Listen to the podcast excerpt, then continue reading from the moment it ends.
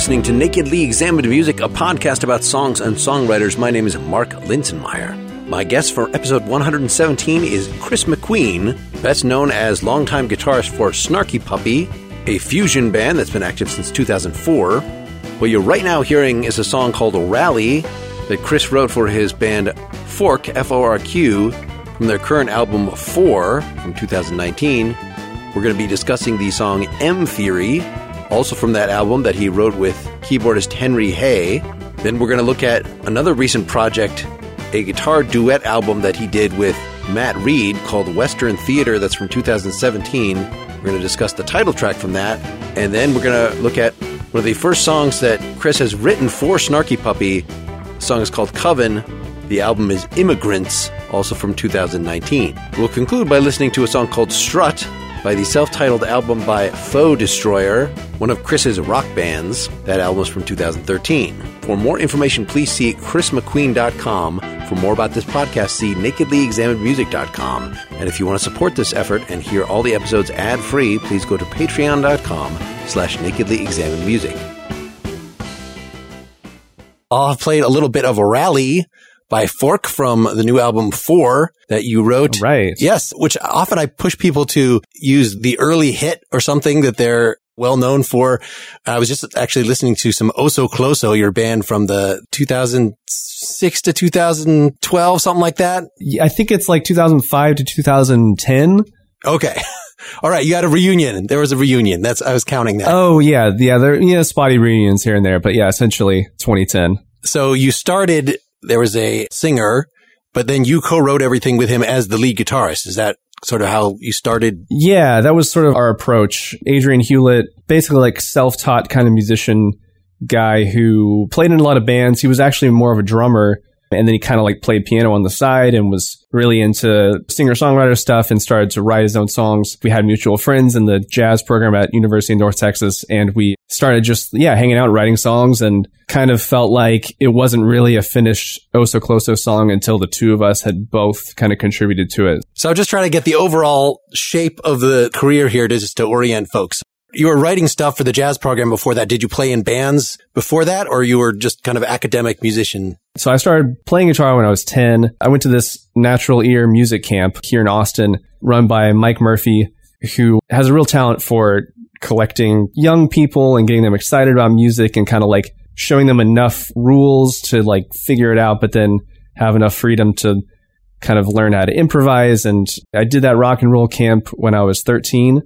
And from there, I joined kind of like an offshoot band from that camp called Redheaded Stepchild. So from like 13 until 15 or 16, I was playing around Austin in this like kid band, basically. And then there were other like little rock bands that I played in through high school. And Oso Closo was kind of my first band after deciding that I was going to be into jazz. I was like playing in these bands and I was like, okay, I'm going to learn jazz and everything else is not as good as jazz.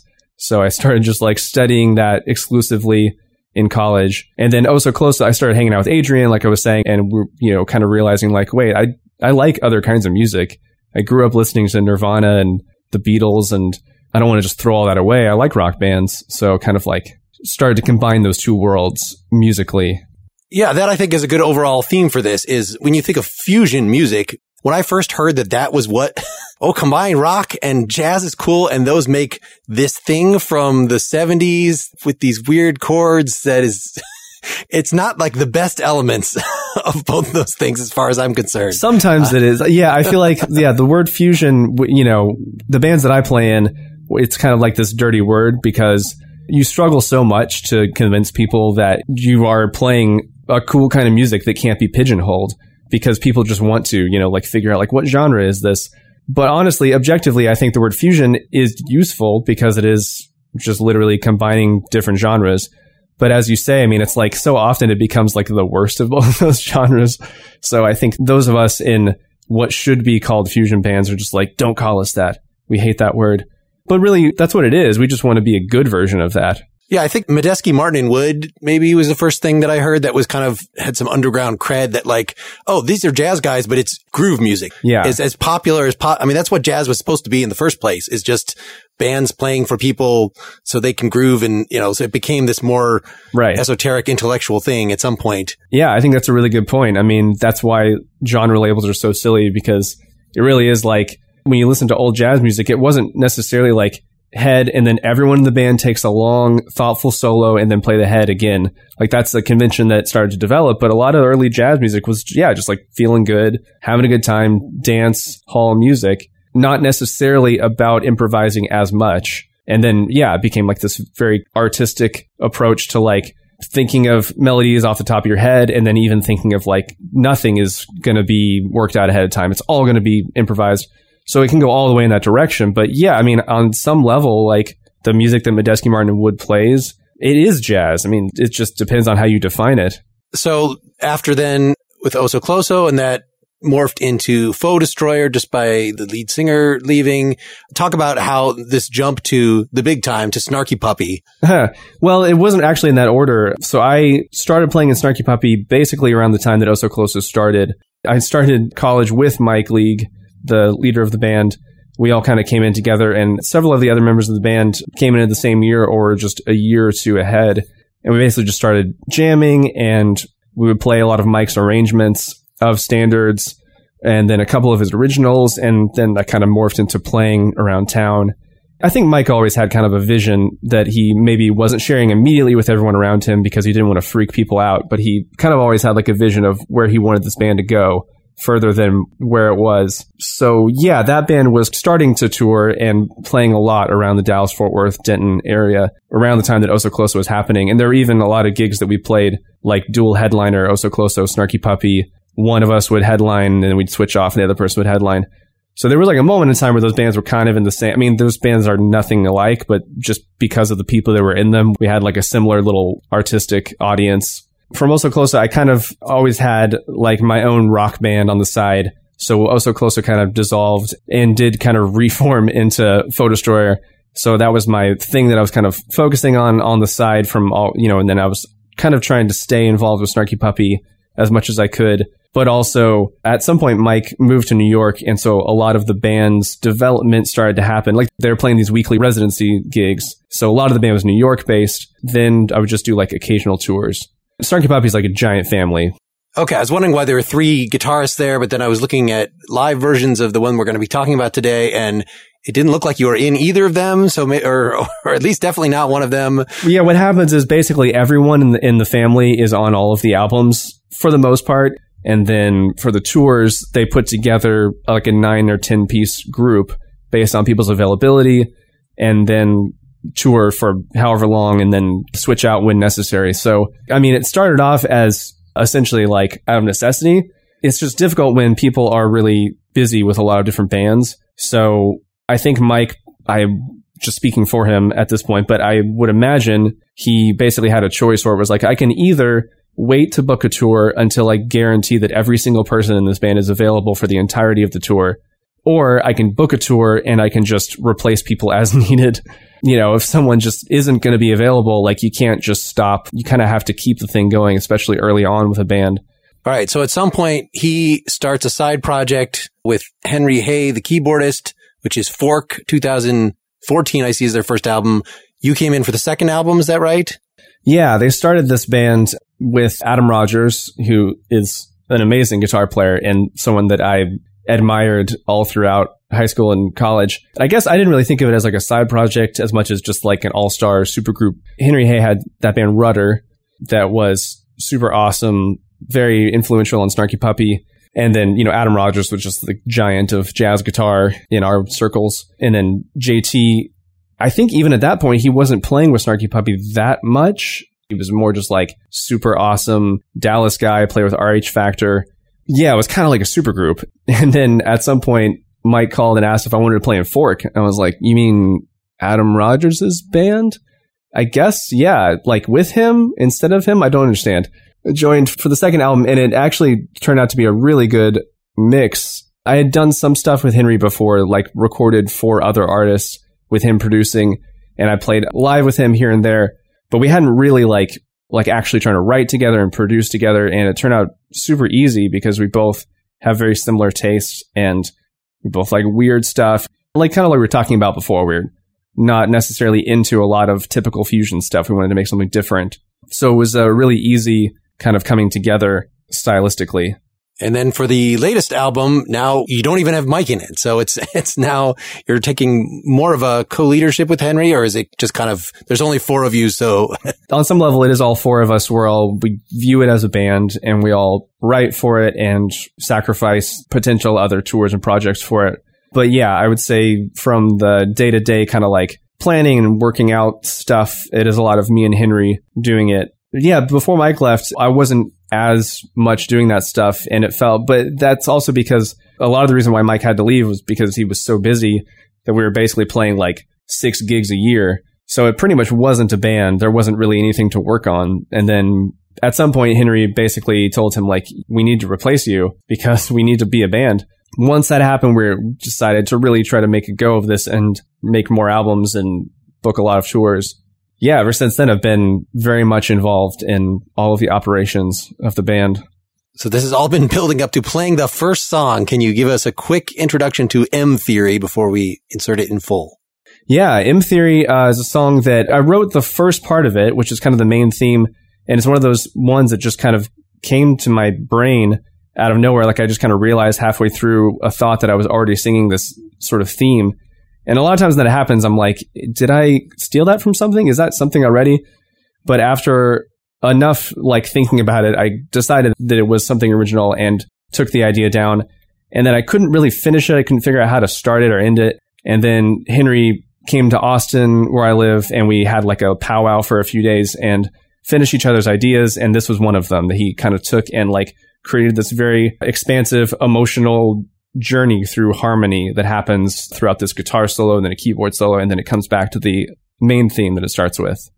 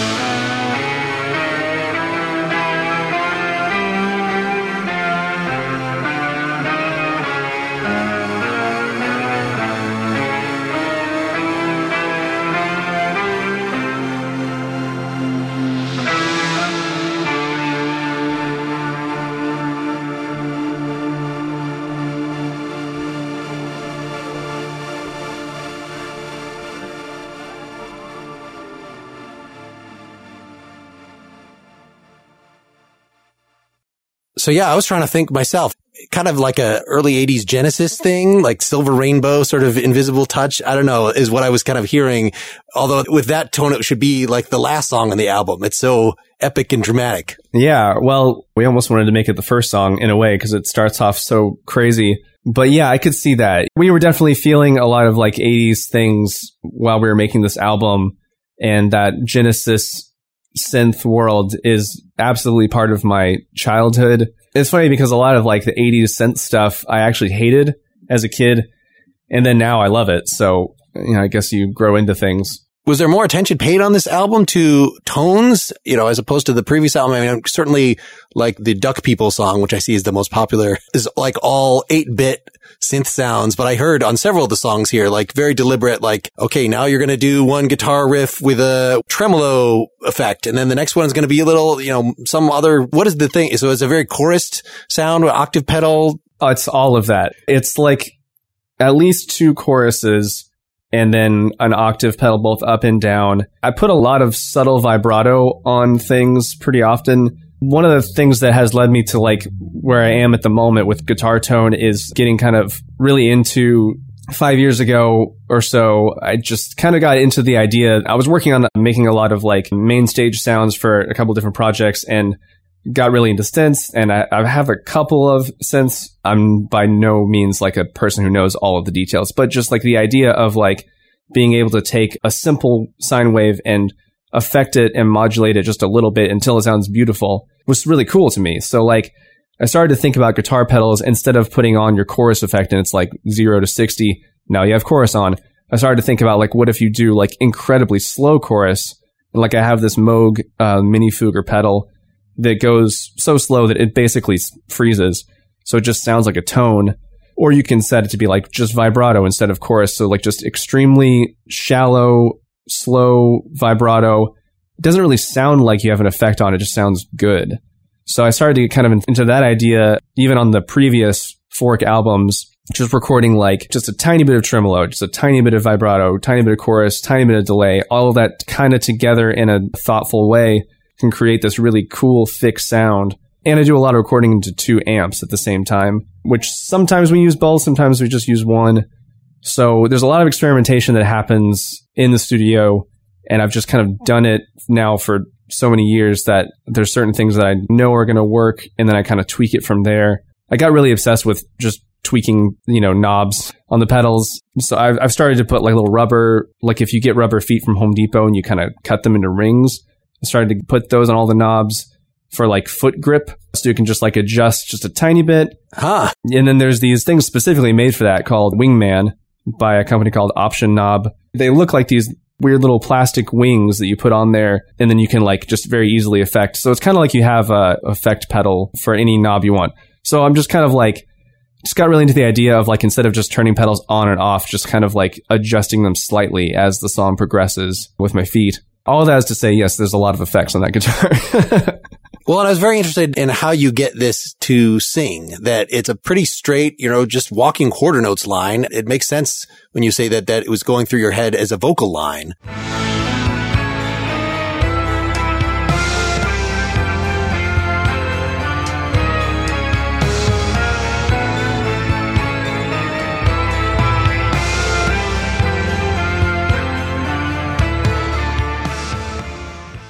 Yeah. Because it's very rare. I just, you know, throughout your soloing, I mean, certainly you can play very fast, but, you know, it's not Jeff Beck. It's not, you're just not very noodly compared to like, it's much more, maybe it's just the jazz thing that it's a clear individual tones as opposed to if Steve Hackett was playing this line, it would be like, you'd be very strong vibrato.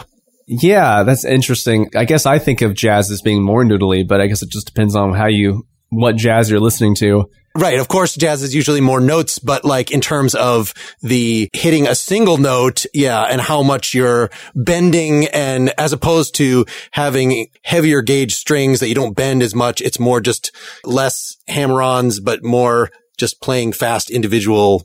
No, that makes sense. I actually hadn't thought about that in that way before. That makes sense because there definitely were several years of studying jazz and like the way that kind of traditionally learned guitar jazz, which is like, I mean, it's silly, but like basically you never use open strings, you never bend. you get the cleanest sound possible, and that's jazz guitar. And it's sort of funny that that's still kind of the way that it's thought in some... I mean, I haven't been to school in 14 years now, so I don't know how it is now in jazz college. Hopefully, it's a little more open-minded. And I had a very open-minded guitar teacher, Fred Hamilton at North Texas, extremely open just to whatever you want to do. But there's still this pervasive culture of like, yeah, but if you can't play like this, then you're not really playing jazz. So like... everyone's trying to get this super clean tone. And I do love that. Like, I genuinely love Jim Hall, Wes Montgomery, very clean tone guitar playing. And I went through a major phase of doing that stuff. So it makes sense that that would be there as part of my playing, even still, even though I've kind of like meshed it now into more guitaristic playing. That's definitely part of it. Let's play one little bit where we get some very heavy synth chords and you're doing, there's some weird guitar effect.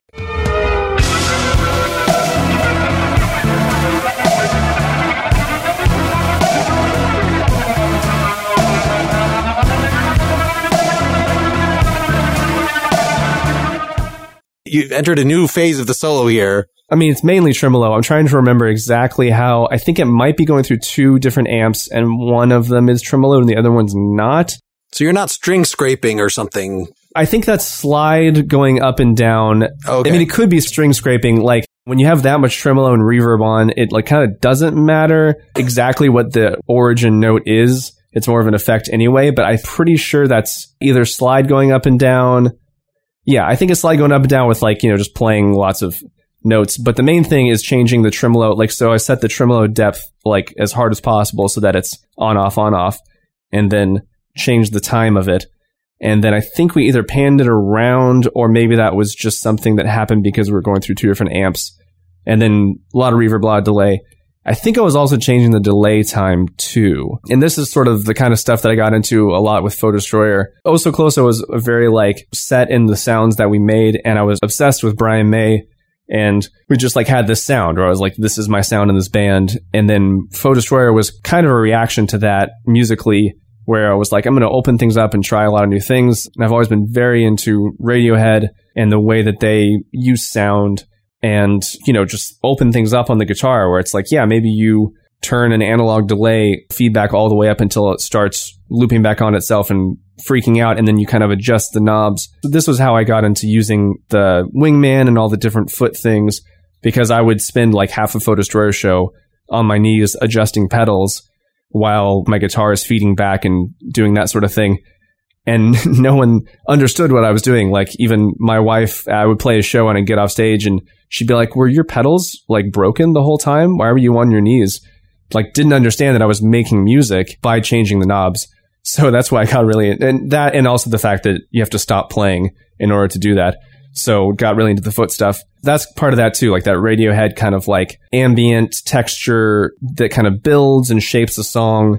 And I started kind of incorporating that here and there into Snarky Puppy, at least for the solos and some of the moments of certain songs that want to build, and just kind of like being like the texture DJ kind of guy in the band sometimes is like very gratifying.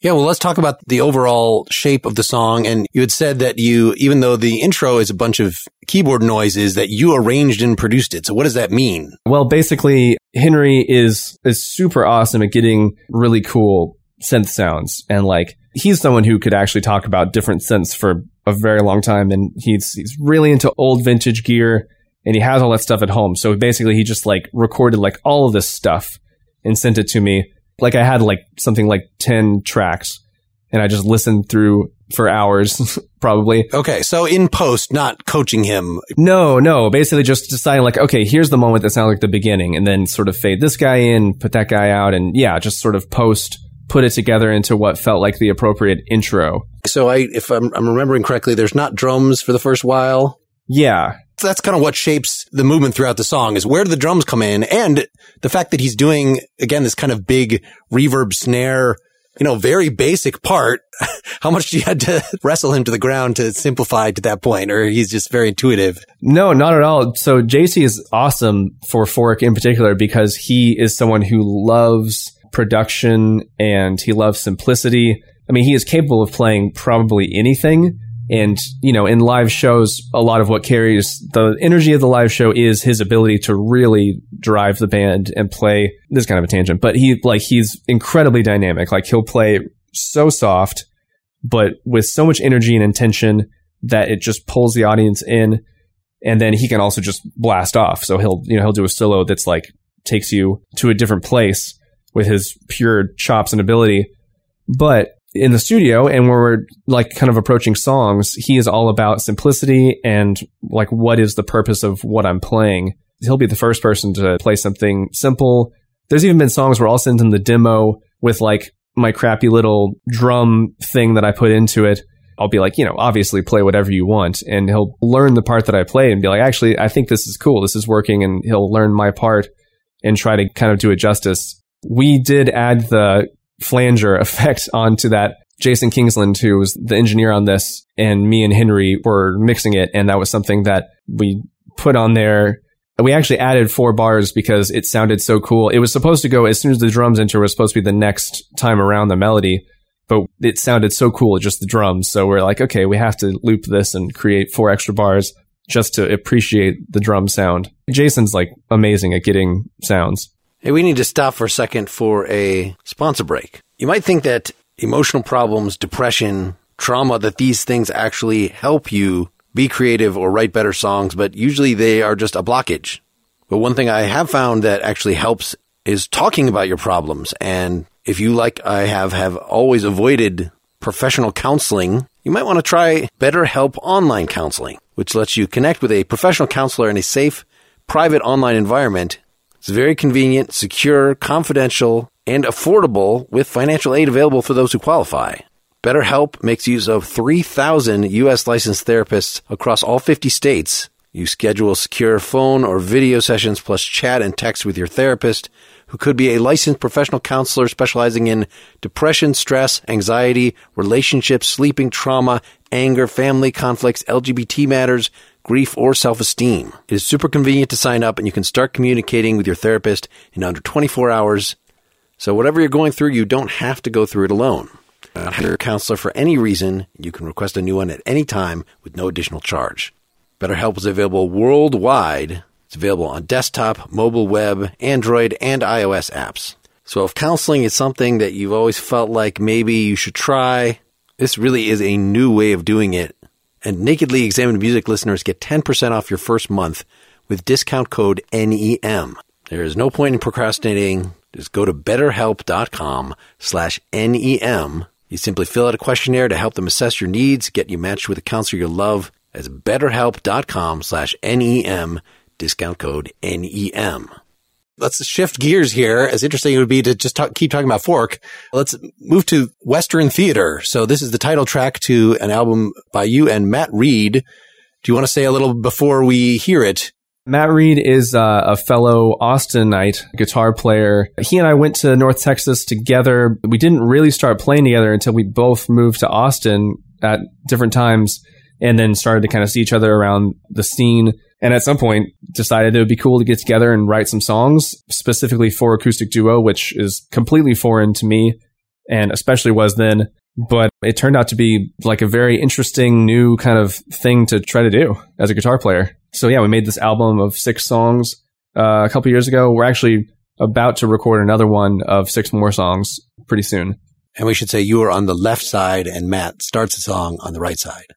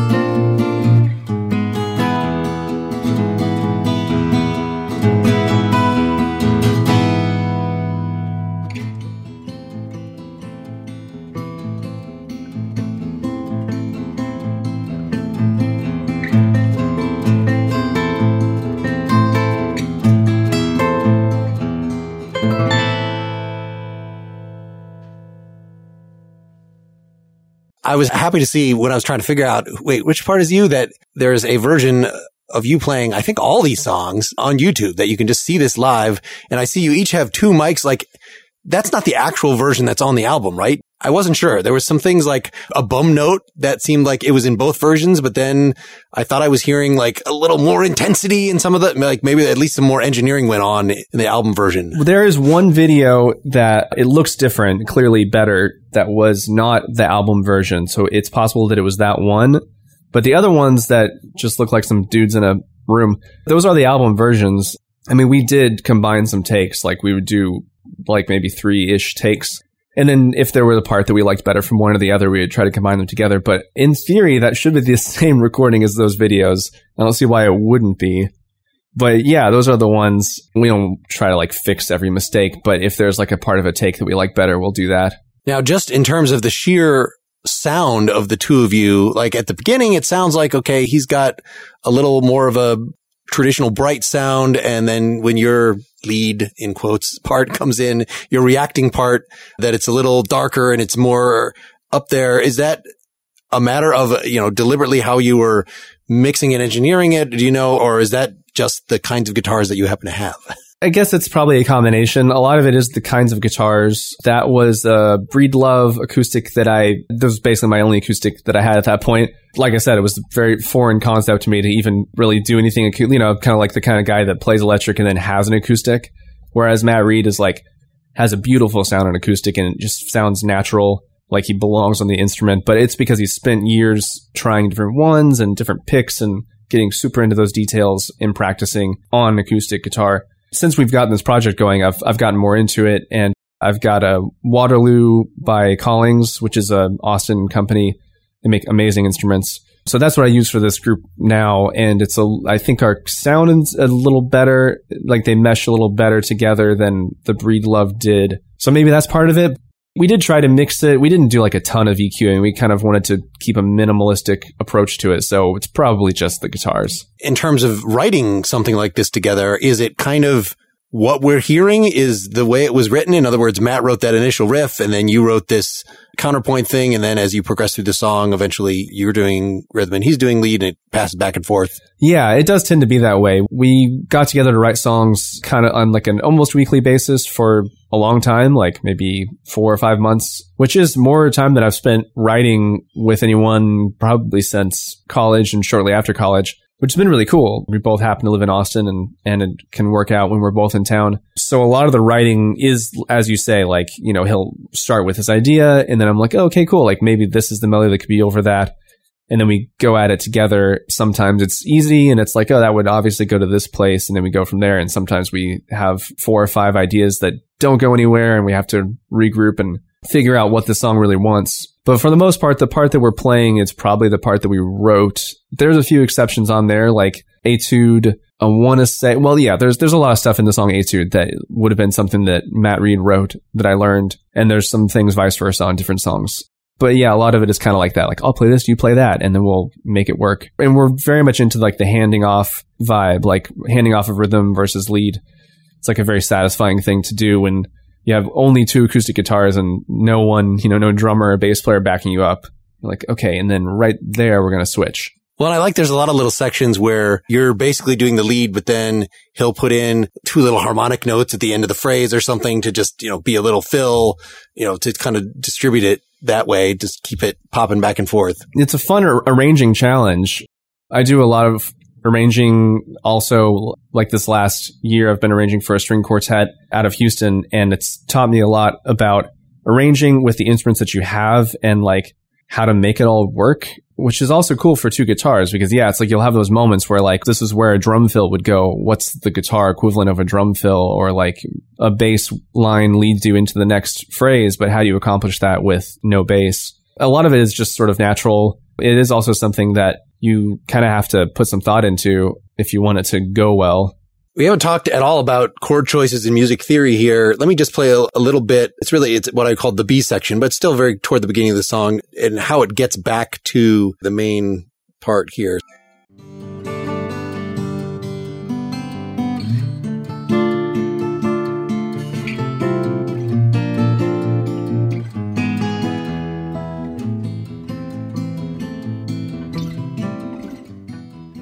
Yeah, so just that little turnaround there. I mean, that still sounds pretty classical, but it's a really nice, I don't know, music theory kind of, you've internalized your music theory enough that this just comes naturally, or is it like how most rock guitarists do it is they just try stuff and like, oh, that kind of works as a turnaround, but this sounds a little more deliberate, like a little more classically trained. Yeah, I mean, I definitely think it's a combination, and I did start as a self-taught rock guitar player, so most of the things that I connect with don't sound too heady. But then, you know, there's part of me that is a music theory nerd. So that's there too. So it's like both of those things are inside of my musical brain. I always feel like it has to come out naturally. It has to be based on your ear. And it's sort of like that practice all the theory that you can and then forget it. I've heard that attributed to Charlie Parker, like learn the changes and then forget them. And I don't know if that's actually a Charlie Parker quote, but that gets at it where it's like, you know, you want to like learn everything you can because like it doesn't really pay off to be an uncurious person and be like, no, like anything with more than 3 chords is too heady. It's like, why? I mean, that's just your own personal cultural bias with the music you grew up with. So I think being a curious person and like taking in as much different music as possible, as many different rhythms, as many different harmonies, melodies, styles, and then letting it come out how it comes out. In that case, yeah, I mean, there's this like basically like a flat 2 major 7 chord, B flat major 7 and A minor that then goes to an E7. So it's kind of like a tritone. I mean, you could think of it as like a tritone sub sort of relationship, or like I'm pretty sure that's similar to like a Neapolitan second. I don't even know if that's the right thing because it's been so long since I've had to think about that. That's like a thing that is so satisfying. So, you know, harmony is all about tension and release. at least as long as, you know, like 99% of harmony, unless you're talking about extremely avant-garde music. And especially for tonal music, if you're in A minor, E7's the dominant chord, and that's the chord that is the strongest one that wants to take you back home. So when you have like a B flat major 7 tritone thing, I mean, the obvious choice would be like B minor or B7 would be even more of a leading into the E7. So the B flat's kind of like this tritone other thing that, like, if you were to look at the notes on the page, there's like slight differences, but they still kind of, each one of those notes draws you to the next one, which is why it's satisfying. But the other way of saying that is, like, I mean, in the moment that we wrote it, it was probably just like all that happens real fast in your brain because you've played changes before enough to where you're like, oh yeah, like maybe this note goes to there and then I play this chord, or even the dumb rock brain takes over and you're like, what if I just put my hand right here and then it sounds cool? There's nothing wrong with that too, you know? Some of the, when I write something like that, you know, there's the obvious, okay, well, let's do the 5/7 of the one, you know, but then how do you build tension on it? Well, just try different notes, or maybe there's actually even something in your head, you know, your Manhattan transfer brain goes in of like, how can I sustain something that to your mind sounds like it's not even in the chord, just so you could have an extra tension to like resolve that thing. And then, oh, okay, that's just a flatted 6th, you know, whatever the thing is. But yeah, I think that's the cool thing about music theory, is that it can open you up to other possibilities and can give you new options that you hadn't thought about, or maybe you can't quite hear yet inside your head, but then when you do hear it, you like it. So that's the cool thing about, like, I had this arranging teacher at North Texas named Paris Rutherford, and that was one of the things he said that really stuck with me, was like, you're trying to hear things that you can't hear yet. I think he said it differently, but like, that's the idea with complicated music theory. It's, you're not trying to write things that you don't connect with. You're trying to like find things that are interesting that maybe you wouldn't have thought of. Let me go back to 14 seconds in, where you come in, very last chord has a really nice sustain in it.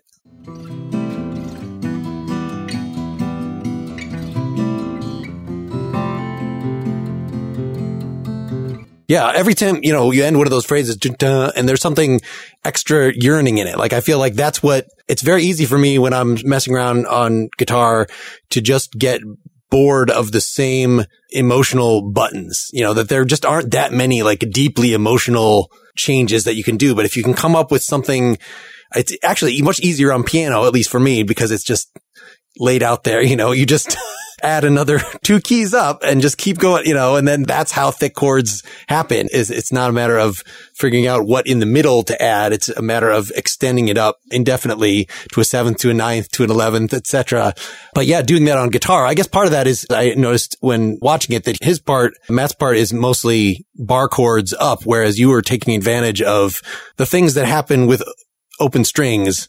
Of just, oh, you know, that's a lot of what the guitar rock brain, that's how I come up with thick and interesting sounding harmonies. It's just, oh, if I put these 2 fingers very high and I play everything else open, like, that's a thick thing that I've never heard before. Exactly. It's true. Yeah, I think that is the thing about guitar, is you have to be more minimalistic, like find those 4 notes that give you that somewhat thick feeling, even though, yeah, on piano you can play 10 notes and get so much more. But yeah, like if you can find one little like second in there, whether it's between 2 fretted notes or between a fretted note and an open string, then you get like some of that tension that you're looking for. But it is, I mean, yeah, I think experimentation, like, yeah, just literally like moving your fingers around, that's such a big part of the way I grew up playing guitar. It's just like messing around, like see what happens. And even if you don't know what it's called, Maria Schneider, the big band arranger, I remember she did a talk in North Texas, and one of the things she said that stuck with me was, if it sounds good, then you can just trust that there is some math behind it that makes sense. You don't necessarily even have to know what that math is. Like, I think especially in the school mentality, like there's so much of this like, well, but what is it? Like, is it correct? But like, it doesn't really matter. Like, if you like it, you like it. So like, and she was talking about Gil Evans arranging, where they'll just be like, one instrument that's kind of has its own logic that doesn't necessarily even make sense with the other instruments, but somehow it works. And like, yeah, you can sit there and be like, okay, well, technically it's like a major 7 with a natural 4, but it's justified because of this and that. And like, that's cool if you're into that, and that helps you to like expand your brain and think about music in different ways. But like, on the other end, if you just think it sounds cool, then it just sounds cool. Right. And so much of that can be just serendipitous, that you write one line and you write another line and like, wow, how those crash into each other is interesting. I have no idea really what's going on, but I feel like I'm a very like experiential writer or arranger where like I really have to hear it back and see if it works. And there've been times where I felt like that's lazy or not as good as someone who can really just picture the whole thing in their mind and know like, oh no, this is perfect. If you go deaf like Beethoven, you're not going to be prepared to. Yeah, exactly. No, it's so true. And like, because there have been things where I've been like, I don't know if this is going to work. And then you listen to it back and you're like, okay, no, I need to drop that down an octave, move that. And then it clicks and you really feel it. But I just don't know if I like something until I hear it. And I can't just look at something on the page and say like, this is going to be pleasing or not, or this should change. There are musicians that can, I think. Yeah. Are you a believer in alternate tunings, which seems to be the, I don't know, it confuses me too much. Like it creates a new realm of serendipity of like, okay, I didn't know how to do these now. Definitely. I have a new playground to mess around on, but like it's too hard for me to internalize. Like I drop D or something, like there are a few things that are simple enough or open tuning, but how much are like on this record where was there open tunings involved in some of these acoustic ones? I want to say there's not even drop D on this. I'm the same way. I'm so comfortable with, well, not because I'm not that comfortable, I guess is the thing. I'm like barely comfortable with regular guitar to the point where like if I start changing strings around, I'm like, I'm lost. Like I can't sit there and do the calculations. I mean, there's like embarrassingly enough, there's still moments in drop D where I'm like, which fret is it again? And a lot of that you just have to like remember the song and like this is where my finger goes. Because I'm just a dumb guitar player. But I do love open tunings, but it's more about like that exploration and composition. I didn't really experiment with them that much until hanging out with David Crosby a couple of times. And he's so into that. Like that's kind of his whole thing. Like he just tries different tunings and just like finds new interesting chords. And that's like his main thing. And then writes his songs around those chords. I haven't really explored it even as much as I think I will or should, but I will like sometimes I'll try like different tunings and then just experiment and see what happens. And I've got some song ideas here and there that explore that. It is difficult to write them for bands that are going to try to play them live. A lot of times what happens is you just don't play those songs because they're too difficult to fit into a set where you're going to have to retune your guitar. I think that's part of it too, is just pragmatically, it makes more sense to kind of stick with one thing that's working and write all your music around that. Right. Well, especially if like you're actually good. That I feel like it's the acoustic guys like me who are, not that I do this again, but I talk to a lot of folks that are, if you're just going to play big chunky chords anyway on an acoustic and want them to have new types of resonances, try some open tunings. That's going to introduce whole new things. But if you're a lead focused guy, it's just like, you know, let's put some strange things on your fingers like that. Why don't you just not use your third finger for this song? Like, no, it's just confusing. It is sort of like, yeah, use what you have. Like if you have some ability to play around the instrument, you should probably not shoot yourself in the foot and change your tuning. So yeah, I guess that's part of it too. I agree with the resonance and like if you're going to play a lot of chords, I mean, the tuning that we've happened upon, it seems like some happenstance from different cultures clashing or something. I mean, who even knows how we landed on this tuning? It's convenient for bar chords, but then like so inconvenient for other things. So there's definitely there's no God above saying like this must be the way that the guitar is tuned. If you're Dolly Parton and you have 1.5-inch long nails and you have to do open tuning so you can play only major chords because you just can't physically. I mean, yeah, priorities, you know? Yeah. Of course, no minor chords then, but you know, I don't know how she would. Just don't hit certain strings. I'm sure there was a way of around that. There's definitely more about the structure and individual things with this tune. We're going long here. Let's move to Coven by the latest Snarky Puppy album, Immigrants. Spelled not the way you would think, 2019. I've made the mistake of misspelling that. Is this right? This is the first. I didn't see you have a writing credit on anything earlier with this band. I wrote a song called Fair Play that's on, I want to say it's the album The World's Getting Smaller. It's one of the early ones, but we didn't really play it live a lot because it just wasn't really the same kind of vibe. It was like the sort of acoustic, mellow thing, that jazzier thing that didn't fit the live band. So basically, functionally, this is the first song that I've written for a Snarky Puppy album. Yeah. And so say a little about, before we hear it, about kind of, do you demo it first and you pitch this to Michael? Did you think this was going to be a Snarky Puppy song? Did you write it specifically for this band? I actually started this song idea for Fork. I mean, the way that I write for things is usually just like, either it's an idea that pops into my brain that I kind of get the idea down and then work on it later, or it's like, I sit down and bang my head against the wall for a week until I finally come up with a couple ideas that I don't hate. And this was one of those, banging my head against the wall and making 1,000 Logic demos. And this was one of them that seemed like it had potential. But at the time, I was working on the Fork album, and I didn't finish it for that. So when it was time to write... So with Snarky Puppy, it's sort of like anyone is invited to write a song. But, you know, if you don't get it done in time for the album, like, you didn't do it. So I was like leading up to this Snarky Puppy recording session, and I really wanted to get a song on the album. I kind of went back to this Fork idea that didn't work out and started thinking about what it could be like in Snarky Puppy and changed a lot of it and added a lot. So yeah, with Snarky Puppy, at least at this point in the band, just because we have so many people, there's only so much time in the studio. What happens is you basically like make a demo. No one really reads music in the band. I mean, everyone can, but... Not even the horn players, really. Usually horns are arranged. There's like occasional things where we will, just for the sake of time in the studio, we'll write it out. But for the most part, I mean, everyone just likes to do it that way because it sort of feels like if you start reading music, it always stays, like, at least for me, and I think for a lot of people, it always stays there mentally. Like, you can't really ever escape the page. But if you, the first time you ever hear an idea, you just hear it. Then you kind of put it into your brain however you want and you interpret it differently.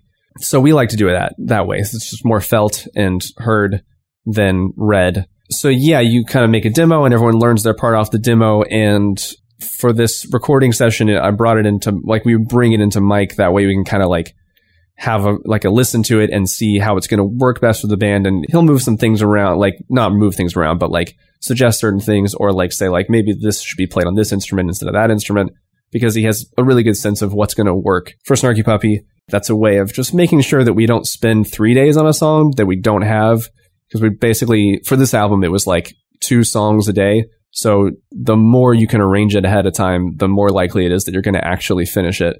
Well, and with so many people, I'm surprised it's not more arranged. I mean, if you got 3 keyboards and 3 or 4 horns and...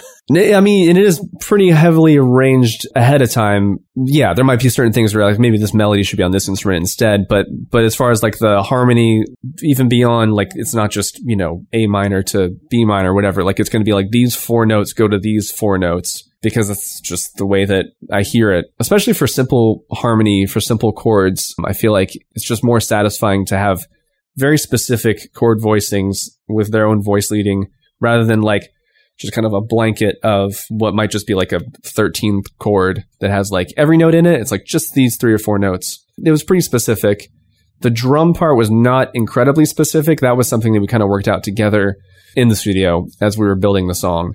But you knew it was going to be in 7/4. It was written that way. Yeah. I mean, I would say the basic like accents and pulse were set, but then like, you know, the specific way in which that gets voiced on the drums and like what specific beat they're going to play was something that they developed, which usually works out better because they're amazing drummers, and trying to write for a drummer is not always so successfully, like sort of force them to play something that is not as good as something they could come up with on their own.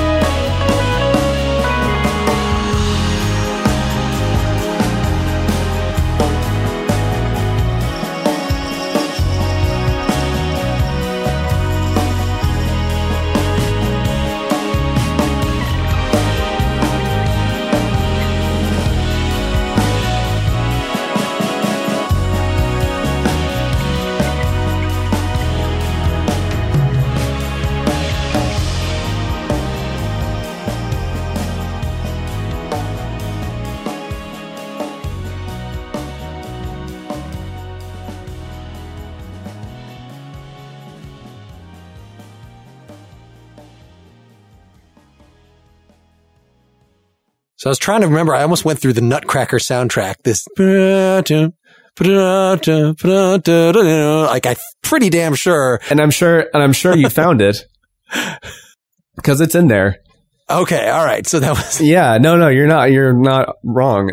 So I wrote that idea, and I think actually the reason why I put it away in the first place was because I was like, no, that's definitely something that's not original. But then I came back to it and I couldn't think of what it was. We did this entire recording session. I kept going around to every member of the band, and like Justin Stanton is someone who's listened to a lot of classical music, and I was like, Justin, what is this song? This is something.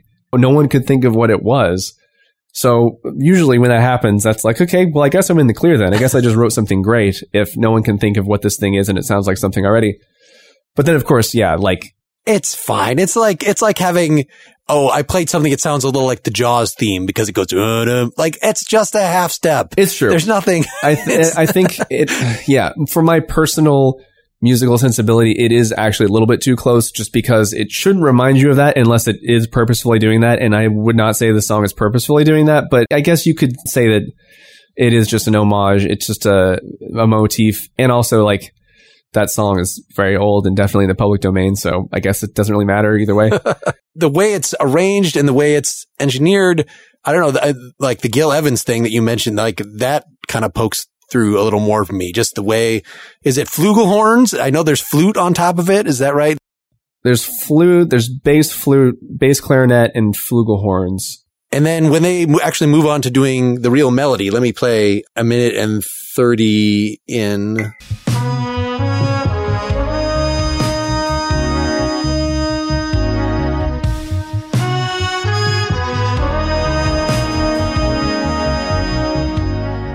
So then its keyboard takes over the underlying. Is that right? Yeah, I actually envisioned that as a keyboard melody to begin with. And that was one of the things that Mike and the rest of the band kind of like had their say in how it got arranged, which I actually like the vibe that it creates. But yeah, I imagine that being like a analog synth line, basically. Well, and introducing that part as, okay, here's the real melody. It makes the Nutcracker part more like... That's part of the groove. That's not like, we're not resting the song on that. It's just a thing. I guess that makes it more okay. It is part of the groove. and after the initial first two chords, I think it does different stuff than the Nutcracker does. So, you know, whatever.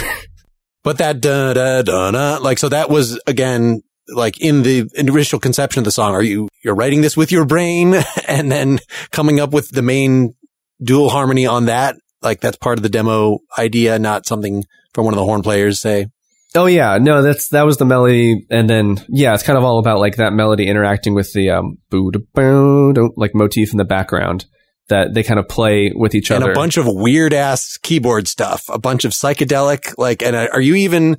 I hear a little guitar like the yeah. There's some atmospheric textures. Yeah, so the idea with this song was to create the imagery of being kind of lost in a scary forest.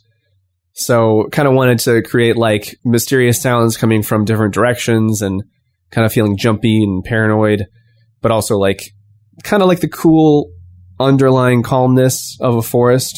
That's sort of what all those textures are about. And for, yeah, a lot of that was just people having their own open interpretation about what that would be. It's basically the melody, that specific motif, that thing that happens. And then the bass line is also very specific. That's how I first started writing the song, was off the bass line. Well, I guess the Nutcracker thing and then the bass line and how those interact. So those three things kind of have like a rhythmic interaction. And then the rest of it's just atmospheric texture that is up to the musicians, essentially. And then we got this new part. So about 1:56 in, it almost sounds like, here, we're going to do 4/4 for a little bit. Yeah. This guitar-driven part.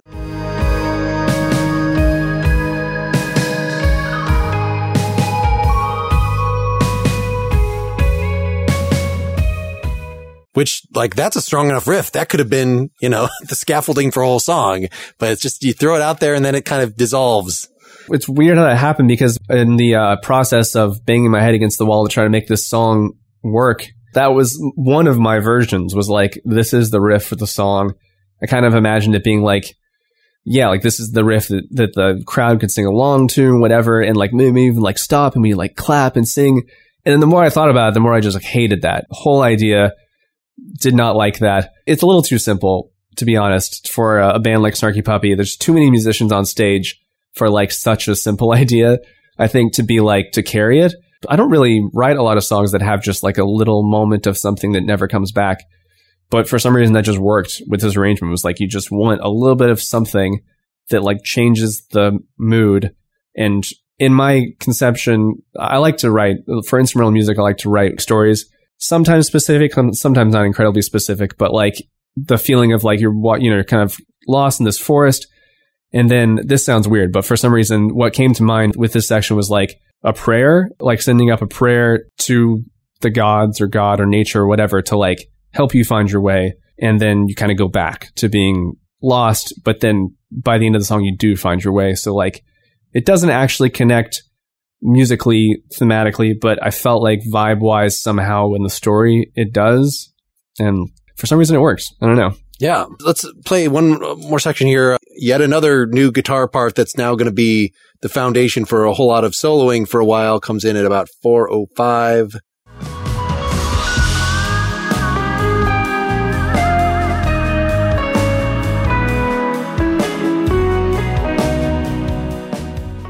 So that sounds like you've got the octaver back. Is that right? Actually, no, that's Bob Lanzetti's playing the same part an octave down. Gotcha. I can't remember now. He had some sort of interesting sound happening, which maybe is contributing to that like effectiness. But yeah, no, it's just me playing in the regular octave and him playing an octave down. We have enough guitar players. We don't even need octave pedals. It's just, we all actually need more jobs to do. So yeah, this part, it warms up and it's got that, I associate with Pat Metheny, but that kind of more typical of Snarky Puppy than of Fork fusion chords, warm part that, so what is happening in the story? That sounds like you're already now safe at home or something, or found a nice cave in the forest. Yeah, basically. I feel like that is coming home, whether that's already being home or coming home or dying, going to heaven. It could be a lot of different things, but it does feel like you've kind of like broken through and now you're into some other thing. So even though that was kind of the conclusion of the plot, like this is only... Yeah, we're only halfway there. Yeah, we're only halfway into the song. You got a solo.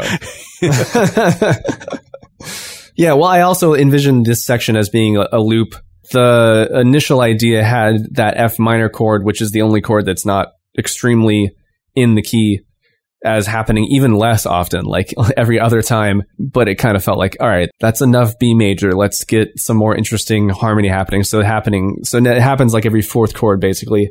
And it was written around the bass line, like those chords, just kind of like thick mellotron string chords. And again, like they're very specific voicings. Like there's two E majors that happen, but they have like slightly different voicings. One of them's more like C sharp minor over E. And there is a slight difference between like the phrasing of the first part and the second part. But yeah, it's mostly about the bass line and how those chords fit with the bass line. And it felt like kind of a drone loop thing that could happen and kind of like carry you out.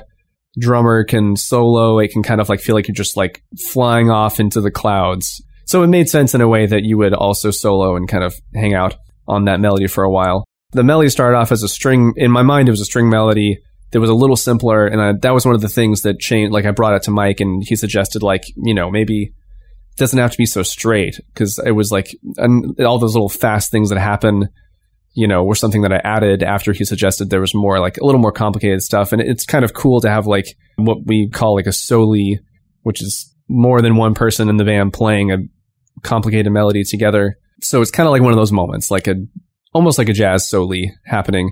And like you said, Pat Metheny makes sense, definitely is in that realm. I've also listened to a lot of Kurt Rosenwinkel, Mark Turner playing like melodies together. I think this is probably very reminiscent of that stuff too. Well, I think on one of the live versions that part is actually taken over by violin as one of the parallel, violin and guitar together, probably. And I don't think that's on the record. I think maybe he recorded it and then it was, in the mixing process, it was decided this should be the vibe. But yeah, that was my initial thought. It was like string part, of course. And when he's around, so Zach Brock is the violin player and he's not on every gig. So, it's just one of those things where if he's around, he plays it. And if he's not, then it's voiced some other way. And that happens a lot in the band. We're like, based on who's actually present, we'll change who plays what melodies kind of on the spot. Like, oh, I see that there's only two horn players, so I'll play this horn melody that needs to be a little stronger. Or there's only one or two keyboard players, so I'll play this chord part that needs to be stronger. So given that it was Snarky Puppy, is it still, in terms of the final arrangement, does it feel sort of fundamentally different than well, Fork he was in as well, but like, you know, that, okay, now Michael is directing the final arrangement bits, or do you as the songwriter sort of get, oh, this is a different role for me in this band, even as the song is progressing? Oh, yeah. I mean, definitely the latter. I mean, probably both, but definitely the latter. I kind of have to know what I'm writing for when I write.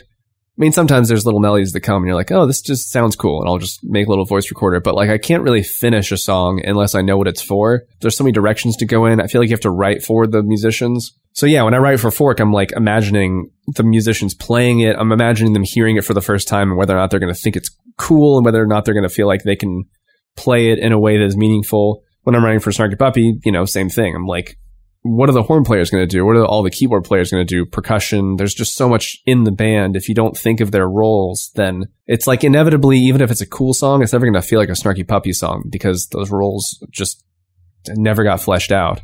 Mm-hmm. So yeah, absolutely. As soon as I started thinking of this as a Snarky Puppy song, I started imagining what everyone in the band was going to be doing and trying to get pretty specific about that.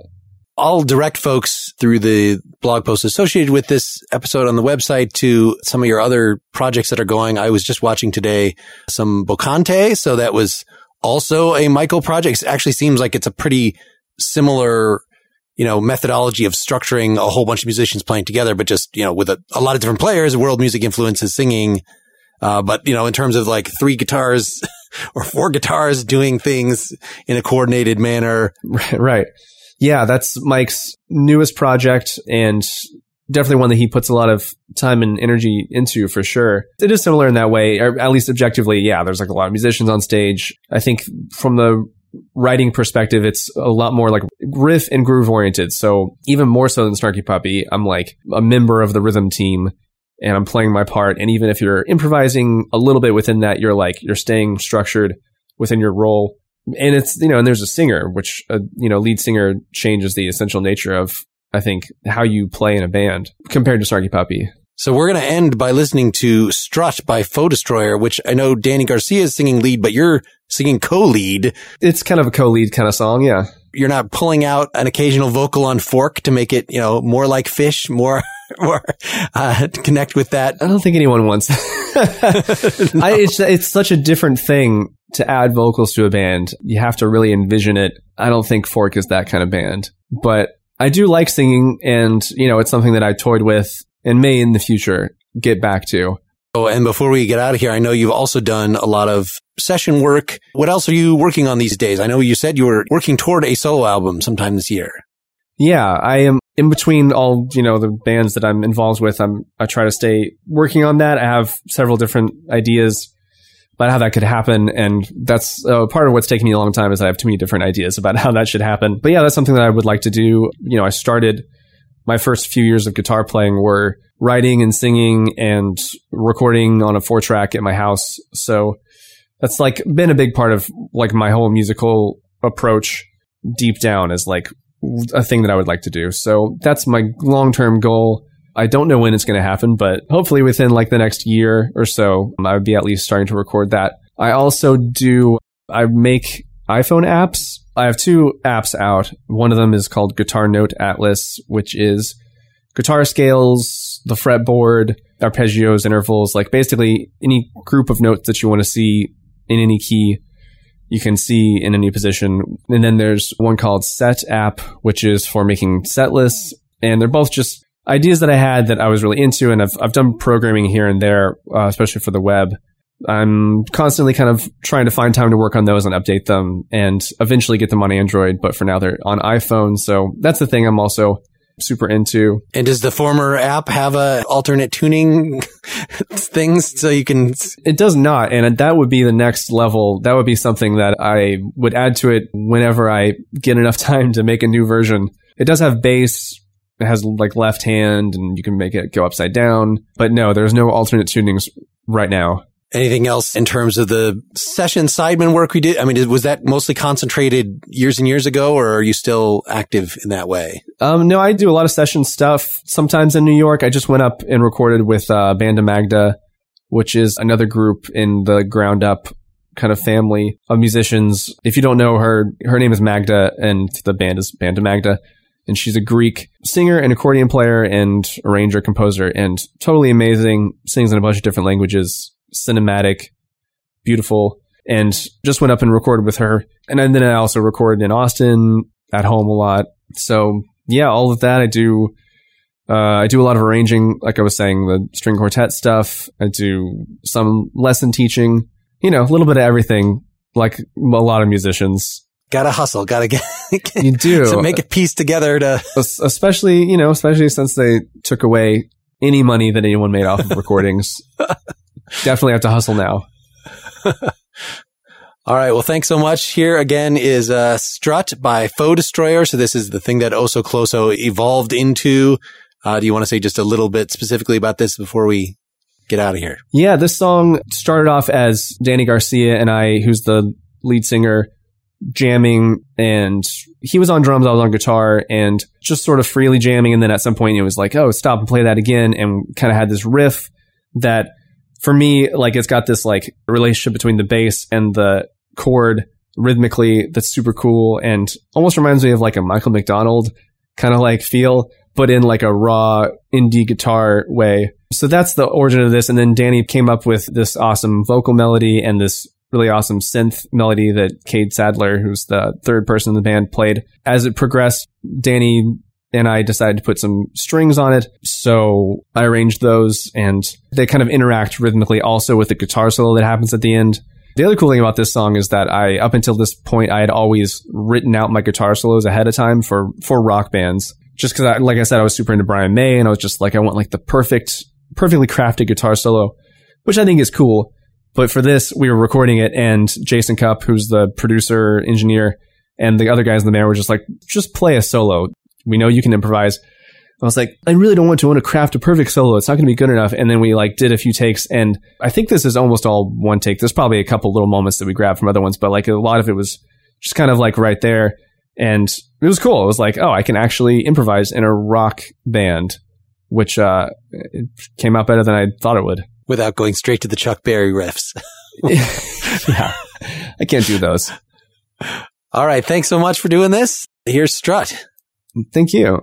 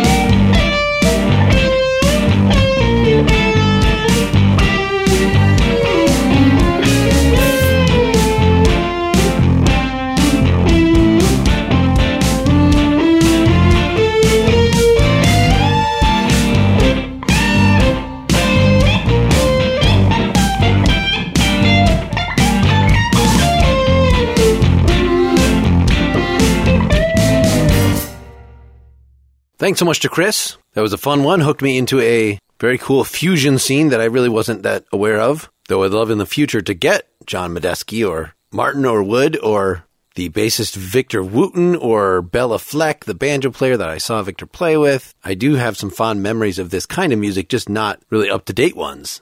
Again, you can learn more about Chris's various projects and even hear, for instance, the early songs that he arranged for his college jazz group at chrismcqueen.com. And we didn't actually get to play any of that band Oso Closo we talked about at the beginning, but I'd really recommend that, so look them up. That album is very, very good. Now, I hope if you have not already subscribed directly to the Nakedly Examined Music podcast, you do so. Look us up on iTunes, Stitcher, Google Play, maybe leave a rating or review at one of those places. That would be very helpful. And of course, the headquarters for the podcast is nakedlyexaminedmusic.com. Or for you folks that like to financially support the things that you enjoy, patreon.com/nakedlyexaminedmusic.